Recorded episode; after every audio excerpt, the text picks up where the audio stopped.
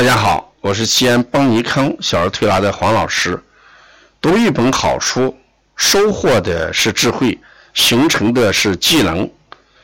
胸有诗书气自华，身有绝技创天涯。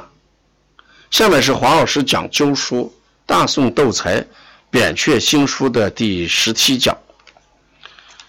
扁鹊新书里面二十八个穴位分为三个等级。第一个等级是特别用穴，叫命关穴；第二个等级叫超级大穴，关元穴；第三个等级是常用要穴。在上一讲里边，我讲了三个常用要穴：神门穴、石门穴、神阙穴和涌泉穴。这一讲呢，我也讲三个。常要常用的药穴，气海、巨阙跟天突穴。那么气海穴是一个很重要的穴位。一谈到气海，哎，大家一定能想到关元。那么关元穴呢，它是补气、补血、补阴、补阳，是气血阴阳俱补。是养生抗老的一个重要穴位，所以关元是非常重要的。那气海呢？气海它用于补气跟补阳，说它二者的区别是，关元呢气血阴阳都补，而气海呢重在补气补阳，所以在补气补阳这个方面呢。我们经常用的是气海，气海穴含有消气滞，有消气滞的功能。遇到气滞啊，那我们怎么样？上焦气滞用的是膻中穴，中焦气滞用的是什么？中脘穴。那下焦气滞用的就是气海穴。所以我们说。治疗上焦气滞，我们一般用膻中；中焦气滞，我们用的是什么？中脘。下焦气滞，我们用的就是气海啊。所以在这个书里边，他对气海穴治疗的病，主要考虑到消渴病。嗯，消渴病呢，我们要灸气海。有些书上还是这样想的，这样讲的：春天灸气海，秋天灸关元。那如果我们不分春天跟秋天的话，你气海、关元一起灸，这是治疗消渴病。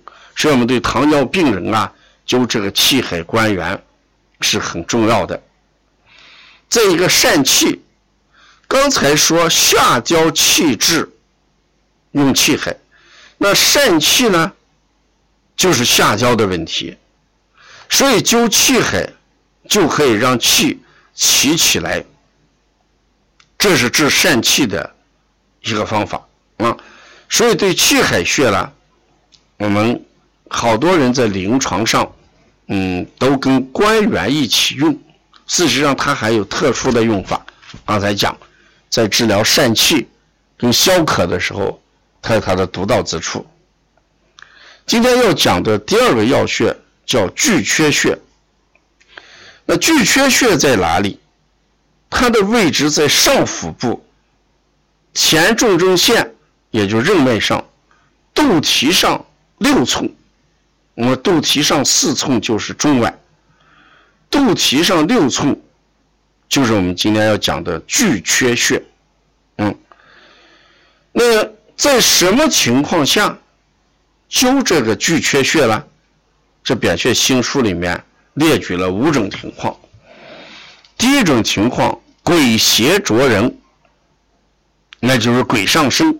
这当然是在古书里面谈到的比较多。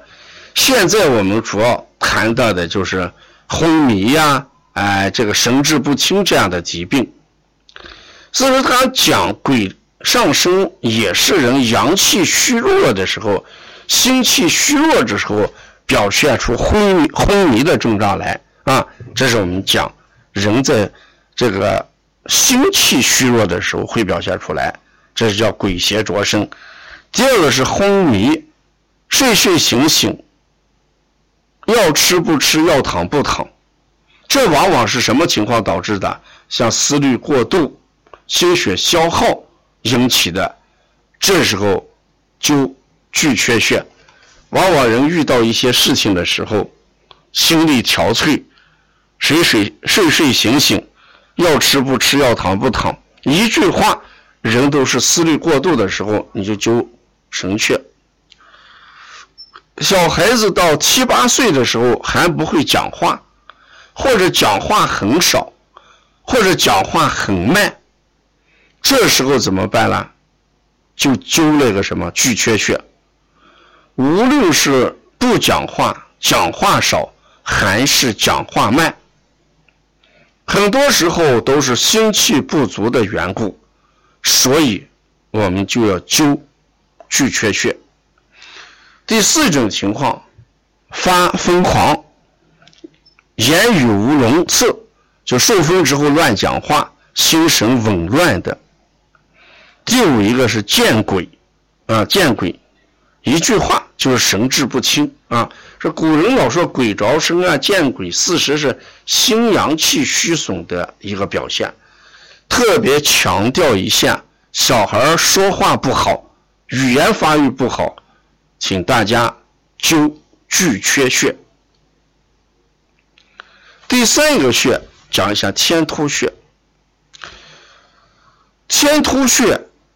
特别强调喉痹症，就是通咽困难、喉痹症，喉咙不舒服，脖子肿胀，咳嗽，尤其是寒咳、喘症，尤其是寒喘，所以这个灸天突啊是非常好的啊。所以这个天突穴，我们用艾灸，嗯，效果是非常好。这是我们今天给大家介绍的扁鹊的要穴里面的呃三个穴啊。第一个穴就是今天讲的第一个穴，就是气海，特别强调疝气。第二个穴巨阙，特别强调语言发育不好。第三一个天突穴，强调的是喉咙不舒和咳嗽、咳喘。要了解《扁鹊新书》更多的内容，敬请关注第十八讲。谢谢大家。